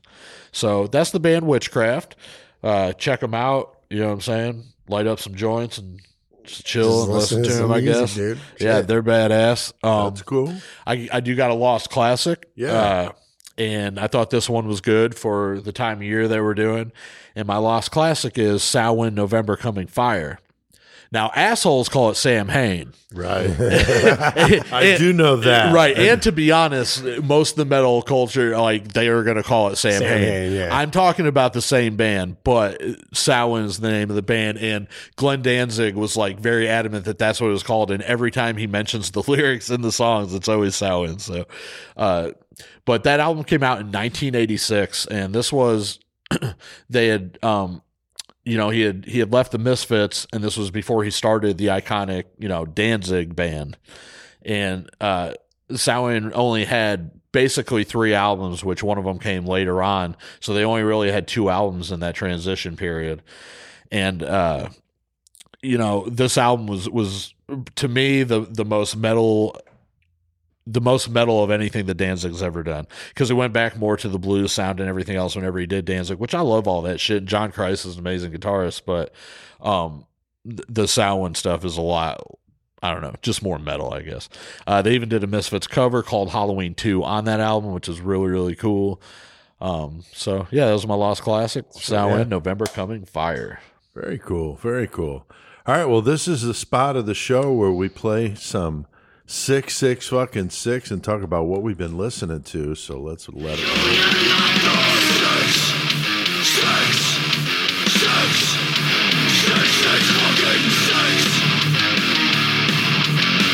All right, six six fucking six. That means what we've been listening to is going to be discussed. Chris Shawback, what about you over there at the Nation, man? What you been jamming? Um, today at work, I was listening to some uh, Fit for an Autopsy and Waking the Cadaver. Fucking, I don't know, shit was just jamming for me today. I fucking shitty day at work. I was like, I need some fucking real metal in my life, so Right. I was jamming that shit. That's cool. Joey, what about you, man? Uh, I was jamming that Exilum still. Yeah, that Me too, man. I was Dude, jamming that, that at the shit. Nation the other day. Yeah, last night, like I took the fucking TV outside and everything for fucking Monday night football and shit. Like we're chilling outside. Before that, we're just watching or listening to music. He played the Exilum and it was fucking dope. Yeah, I really like those guys. uh, jamming fucking witchcraft, obviously, because I had to fucking refresh myself to do the uh, the episode, and also in the car right now, I got the Brotha Lynch Hung. Yes, So- sir. Very cool. Yeah, I've been listening to that Exaloom as well. Really like those guys. And uh, I listened to a little of that new Flotsam and Jetsam, Blood Oh, in the yeah. Water. That's freaking badass. So, all right. Well, very cool. Uh, we've talked about it before. Our 666 Club, that's our Patreon supporters. So thank you, those that are supporters of us. Uh, Patreon.com slash Murder Metal Mayhem. You join that 666 Club, Chris, just three bucks, man. That's pretty, pretty It's inexpensive. not fucking expensive at all, dude. No. I pay more than that for a pack of cigarettes every goddamn day. That's right. Three dollars a month. That's right. and the three bucks get you the episodes a day early, the karaoke as soon as I do them, 10% off merch, and just some bragging rights, man, around the water cooler. Man, you could talk some shit. All right. Also, our shirts, those Jeff Gaither designed shirts are badass. So you want to get one of those. Buy that shit. And Buy we got a that link to that in the episode description if you want to pick up one of those cool shirts. I got those Goremonger Diddler on the roof shirts too, if you want Yeah, one. hook those up. Those- They're fucking so badass, dude. They're fucking awesome. That's awesome. well, I think we've done some good metal tonight. So, Joey, what the fuck do we need to do? Let's get our murder, our metal. Let's get our mayhem on.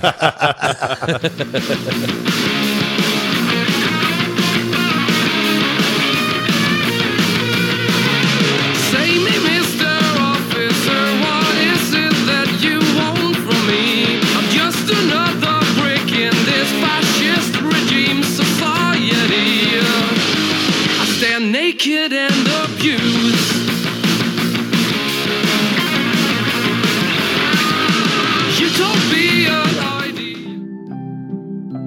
Looking for a Christmas gift for that loved one who's hard to buy for? Well, look no more. Pick up an audiobook from our latest collection, Serial Killer Classics, and hear convicted serial killers read the classics. How about Henry Lee Lucas reading Shakespeare? Oh, Romeo. Oh, Romeo wherefore art thou, Romeo? Or the Weepy Voice Killer reading A Tale of Two Cities? It was the best of times. It was the worst of times. Oh. Or Danny Rolling singing The Night Before Christmas? It was the night before Christmas and all through the house. Visit our website, serialkillerclassics.com, and order one today. All right. Oh boy, That's stupid. that's pretty fun. We got CK in there, so love it. CK's on the episode. yeah. It's That's good, and the reference man. to Danny Rolling, Yeah, kind of funny. yeah, no it is. intention there. No, 'cause he's not in at the all. cage match. So, all right. Well, we are in mayhem. That was a commercial, of course, for Serial Killer Classics we did in 2020. That was funny. And then uh, that was the first time CK did the weepy voice, I believe. So I think that was the beginning of right. that. I think it That's might have got been that all started. time. So very good. And before that was Witchcraft and their song Deconstruction. And good to hear Joey educating us on a little metal. So Hell yeah. appreciate that. Unfortunately, again, CK, when you listen to this, you have to let me know how I did. That's right? right. Yeah, you got to critique that shit, bro. That's right. Now you guys said you had a mayhem story to share with us. So what, Well, do, what they're do you like got? separate, but they're kind of Uh, They're kind of like the same. they're kind of like the same. Okay. Yeah. So you go ahead. Yeah, yeah. I'll go ahead. Right. So this is about a skateboard and getting expelled out of school in sixth grade. Oh, nice. so sixth grade, I live out in the country, whatever. I, uh, I ride the bus to school every day. So I like got the skateboard and there's nowhere to skate where I live, right? Out in the middle of the country. Cornfields. The cornfields. there's a there's a asphalt road that's rough as shit and a gravel road next to my house. Like where the fuck do I skate, bro? I can't skate nowhere. So I was like, fuck it, I'm gonna take my skateboard to school with me today and I'm just gonna miss the bus, quote, quote. that way I can skate around town.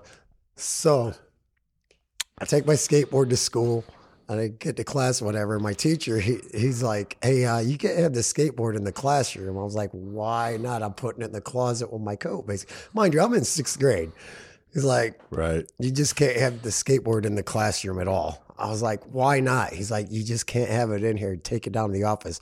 So I basically grabbed my skateboard, looked at it, and was like, You know what? Fuck you. I'm going to kill you and proceeded to Oh, wow. ride down the whole school on my skateboard all the way to the office. I was like, yeah, I'm in fucking trouble, basically. Like, Yeah. that was it. And I got expelled from school for the rest of the damn year. It- Wow. That was sixth grade wow.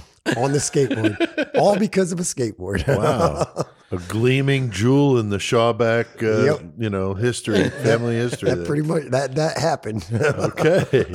And I remember, Joey? I don't remember why we we brought it up sitting on his front porch the other day at the Yeah, Nation, like- and that story came up, and I was like, dude, that's funny because whenever I was a freshman in high school down in Mattoon, like me and my buddy did the same thing. Some teachers got on us, and while we were in in the halls between class, you know, and we were like, fuck this, and we fucking got on our boards and like skated out, and they had the fucking doors open leading to the outside, and like I bust a 180 flip out the fucking three steps out onto the fucking thing. It, was, it was like the coolest shit, you know, but Right, was like, they we were out. not fucking stoked on that at all. They Oh, weren't I'm fucking. sure. They weren't geeked on that. And uh, and like this other time, fuck, I mean, we used to. Like I could spend fucking just hours on skateboard stories with stupid shit that we did, but like one of the other most classic things was like we literally the fucking cop shop in Mattoon had like the best set of steps in the whole fucking town. So we're like, man, we want to skate those. And like, we literally went out in front of the fucking police station, just fucking thrashing their steps. And they came out just like, are you fucking serious right now? Like, and the cops hated us. Like, skaters and cops definitely didn't get along. So Right. We were definitely intruding on fucking deadly ground. And they came out, and fucking confiscated all our boards and all that shit. Fucking- Bullshit. yeah, it was fucked up. But yeah, we were fucking just stupid for fucking skating on the steps. Skate Well, you know, you guys man. bringing up school stories. It just yeah. reminds me of one of my sister. A funny story of my sister, four years younger than me. I think she was either in kindergarten or first grade, and my mom got the call. You know, she's sick at school. You got to come get Right. her. So she goes to pick her up, and my sister's sitting there, you know, in the office, and my mom's like, "Are you okay?" And she's like, "Mom, I got to tell you something." She's like, "Shh, shh." So my mom's talking to the principal, you know, or whoever, you know, nurse to let her out, you know, Right. signing her out and all this stuff. And my sister is like, Mom. And she's like pulling on her to get her attention. And my mom's like, Be quiet, you know, wait a minute. Right. He's being like, dude, shut up. I'm trying to So they get in the on." car, and my mom's like, What? You know, and she goes, Well, I was trying to explain to you what happened. She said, The teacher's birthday is today, so we were all hiding under the desks to surprise the teacher. And there was this girl in her class who was uh, Asian, and she had a name, I think her name was Twee. And she goes, Twee's butt was right in my face, and she farted. And I threw up. She goes, I'm not sick. My mom's like, Well, you're already signed out. I guess I'm just taking you home, you know. so yeah, my That's fucking sister, great. kindergarten or first grade. Yeah. So, That's hilarious. yeah. dude. So she's like, Whatever. I guess you're coming home early today. So That's hilarious. I may have a story. Yeah. I don't hang on. Hold on just a second, Mike. All right, we had to get sexy bearded handyman a track up here because he has a little mayhem story for us. So Mike, why don't you share with the with our listeners your mayhem? So this took place years ago, probably thirty. Yeah, don't use any real names if you're going to include anybody. Make up names. family. That's up to you, I guess. so I, I, use grew my up family's names. right. I grew up out in the country and on a farm, and uh, one day uh, my uncle was over, and my dad and him were doing target practice, and we lived on. It was very hilly where we were, so I mean, anywhere you walked outside was a, you either went downhill or uphill. So they had set up this old water heater and some cans to take Fuck pot yeah, shots dude. at, right? You know, that's Right. what you do out in the country. You know, Right. You know, just firing the pistol. You know, no big deal. I'm probably ten, Okay. old enough to know better, but I did not, it anyway. not using my brain. Did brain. it anyway. Right. So at one point, you know, the cans are all knocked down. My dad wanders down the hill to set the cans up, and I'm sitting there looking. And I pick up a rock, and I was like, I bet I can hit those cans. From Oh wow. I don't know if you can see where the story's going, but my Yeah. dad's six foot three. Yeah, I bet you hit your dad in the 250 fucking head. A Vietnam veteran. and my dumbass picks up a rock to hurl at the cans, Oh damn. And I drop his ass. Oh my god! I hit him square in the back of the head. Oh my god. And he goes down on his knees and Damn. falls forward. And I'm like, Oh shit. Shit. I'm fu- Shit. the fact Wow. you're sitting here right now is amazing. Right? right? Um, and he gets up and he's laughing. I'm like, this isn't good either. Is that where the enjoy the moment uh, came from? But he gets up and he's kind of laughing and smirking to himself. He's like, you ever do that again, you better fucking kill me. Oh, fuck yeah. Nice. So, That's right. good. That's a Hell good yeah. one. Yeah, we love telling some mayhem stories here. All right. Um, I mentioned before my Creation of Chaos 3 book is available on audiobook, if that's your thing, on Audible, iTunes, and Amazon. Uh, so if that's your thing, you can buy it locally at the Painted Wraith. Now, did you bring more? I did bring more. I bet. At the Painted Wraith Curiosity Shop here, where we are right now in downtown Bloomington, Illinois. And again, I'll be doing a book signing on Saturday, October 30th from 1 to 4 p.m. Uh, also, next Saturday, the 23rd of No, October. two days after this episode comes out. That's right. So right after this episode comes out, October 23rd, 2021, we got to remember to put the years in because, you know, we never know. People might listen to this five years from now, Right. like you said. Yeah. Joey show up somewhere on a Tuesday, like, where the fuck are these guys? I learned a long time ago. Like I do a lot of flyers for shows and all that shit. And I learned a long time ago. I put the fucking year on every one of those. 'cause- Right. You see some of the old flyers? Yeah, and you're Yeah, like, when the fuck that? was this? Right. Yeah. Yeah, that's a good you want to know the date? I remember the show, but what year was it? Yeah, that's Some a good shit like point. that, yeah. So October 23rd at the I Hotel in Champaign, Illinois, from 11 a.m. to 8 p.m. One day only. Go to the episode description so you can follow the website, get your tickets ahead if you want, or at the door. And I'm going to be there at the Murder Metal Mayhem booth. I'll have my books. I'll have all the Murder Metal Mayhem merch. I will have it all. I'll even have the forearm there, Joey. They could take selfies. If they want to shove it up their ass or cooch. Well, I don't know about that, you Oh, know, because I, right. I don't have the you know ability to be able to clean that thing off Right, properly before I bring it home. You know, you can qu- take pictures of it and imagine that's what you're doing. Real quick too, like the forearm we're talking about, we got you know from Tony Campagna, Spellbound Effects, and uh, right? I made a I made an album cover for for our buddy Jesse, Butt Chug and Jesse. Right. Yeah. And he hit me up and he was like, "I want you to do a cover for my new album, but I want it to be a, Oh, a collage, like a Dude, digital collage." It is so inappropriate. he, he was like, I don't want to use a stock stock photo. I want to use, you know, I wanted something made. So I was like, yeah, dude, I'll do that. I was like, I haven't done that in a long time. It's pretty cool. So for Jesse, of course, it's just like a bunch of dead babies and fucking corpses, you know, Right. and vaginas and penises and things. Right. So one of the things I used was a couple severed penises, but they were the ones from Tony Campagna. Oh, no So way. in this collage, they're actually fake penises, but they look fucking So as good as anything real, I could have found. Yeah. That's funny. That's funny. All right. Well, we got our killer cage match to get to tonight, guys. This is where we take a list of 70 killers that we came up with, 70 objects for them to fight with. Our listeners provide the random numbers. Chris, we want to thank them once again. Yes, once again, we got Samantha Cram, Nicole Fisk, and Dan Lance. Once again, thank you guys. Fucking love it when you motherfuckers listen and fucking participate. Yeah, it's very cool. Uh, we got a good one tonight. Joey, what do we got going on here tonight? Kendall Francois from uh, Poughkeepsie, New York. Stinky killer. Hell yeah, he decided to keep the corpses up in his house with him. Right. Where he's going up against Danny Rolling, the Gainesville Ripper, who went out and just fucking killed. Uh, pretty brutal shit. Yeah. Both of them brutal. And tonight they're going to have a couple of objects to make this interesting. They've got a snapping turtle and a five gallon bucket of glass shards. That would make I things mean, interesting. That's pretty violent. and the variable is Tony Soprano after drinking a fifth of McCormick whiskey. So, Chris, we got Tony No, first Soprano. of all, I'm just throwing out there. Tony ain't drinking McCormick's, bro. I know, but I'm just making it fun. Tony yeah. just balling like I fucking. He's like, you drink that shit, Shawbag. I got this good shit, I know. and he's gonna sit back and watch and put bets on the fucking fight himself. Probably. That's Tony. He's just like being Tony. So we got Kendall Francois, Danny Rolling in a cage, fighting to the death with a snapping turtle and a five gallon bucket of glass shards.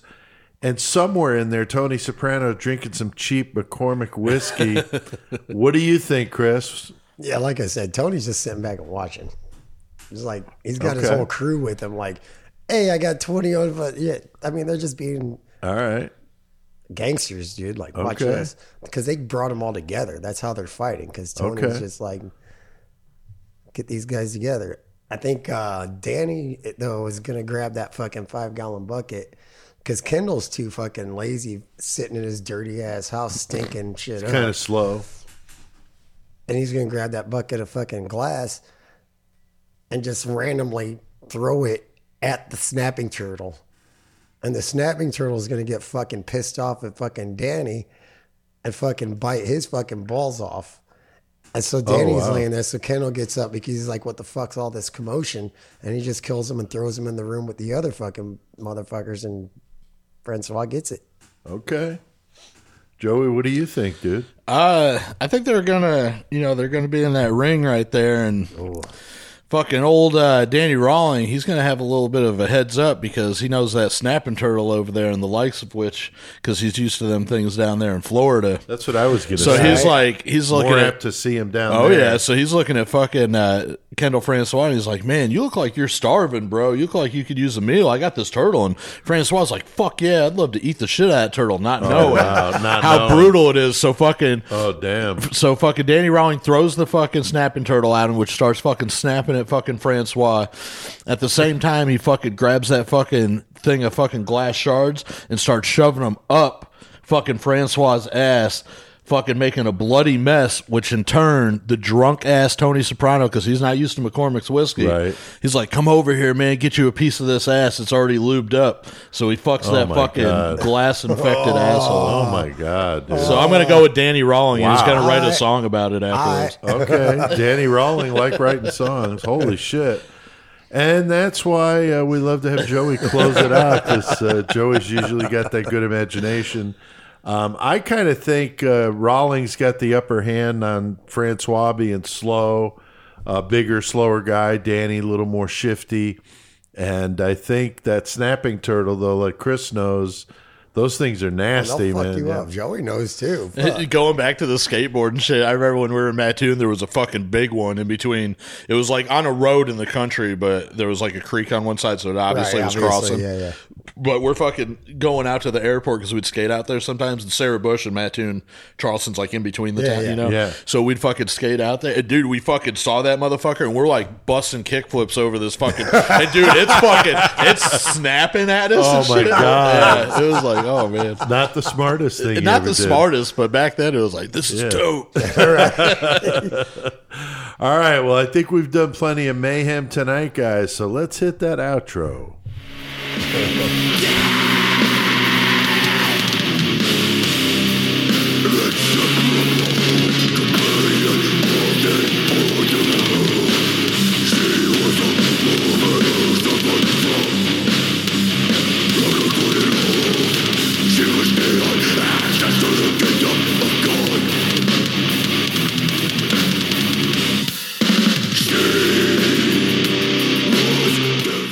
right, that was Creeping Death. Those guys are from Texas, very Fucking badass. Uh, their new EP, very cool. That song was called Sacrament of Death, a love song, I'm sure. very badass.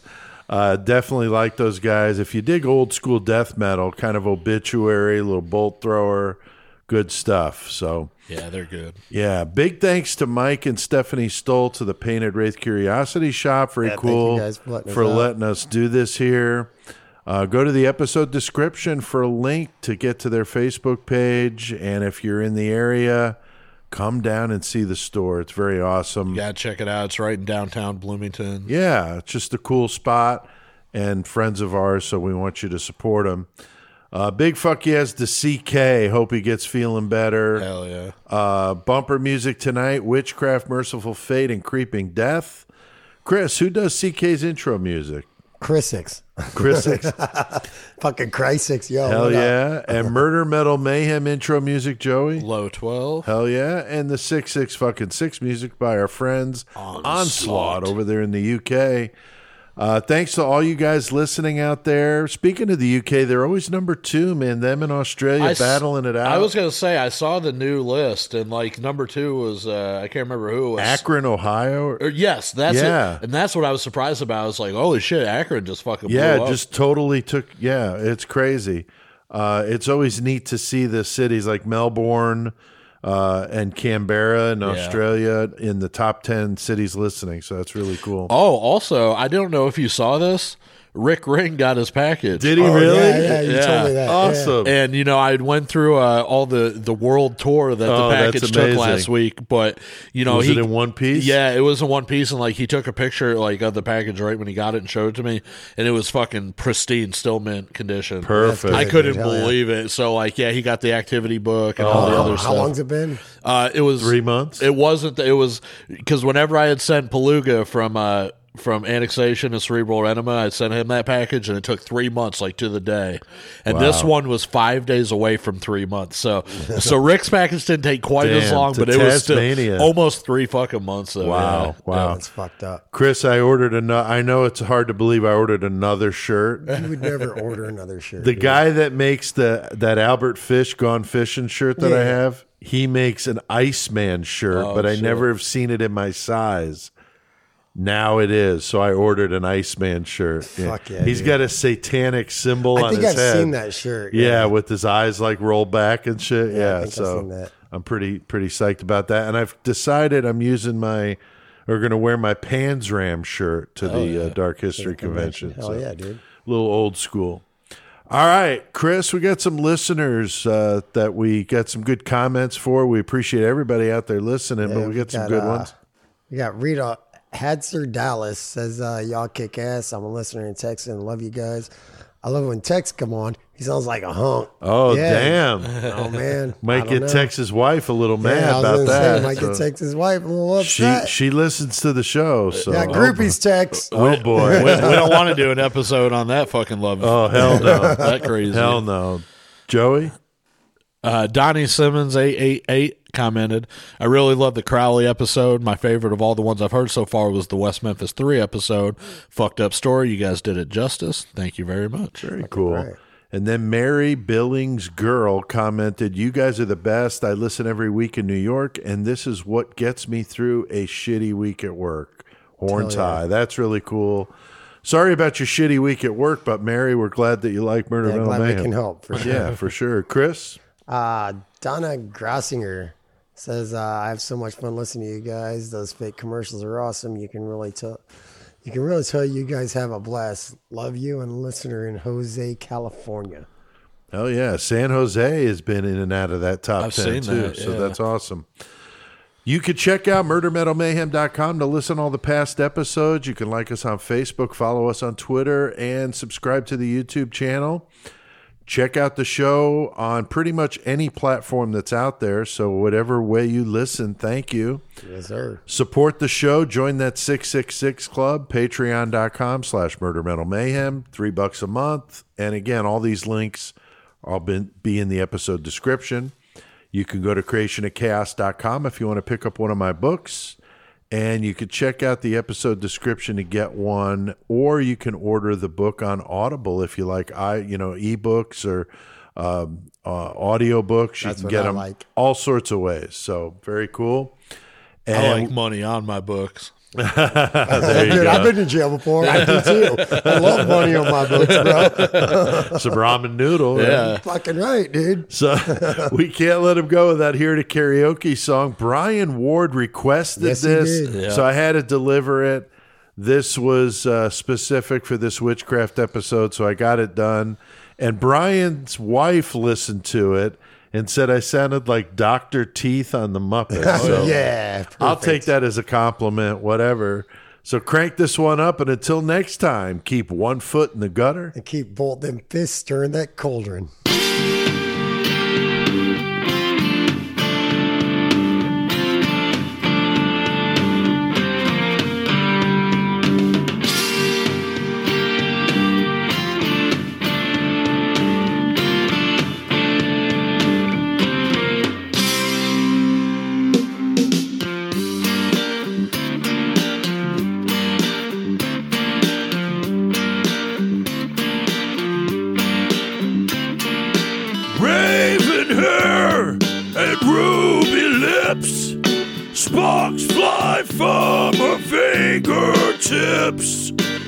Echoed voices here in the night.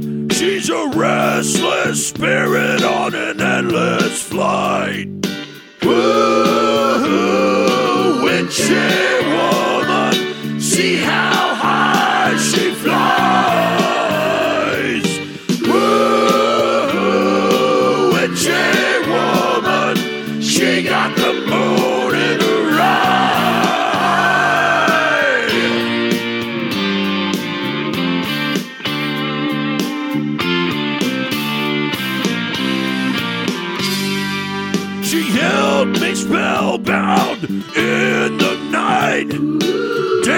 Shadows and firelight. Crazy laughter in another fucking room. And she drove herself to madness with a silver spoon. Woo, witchy woman, see how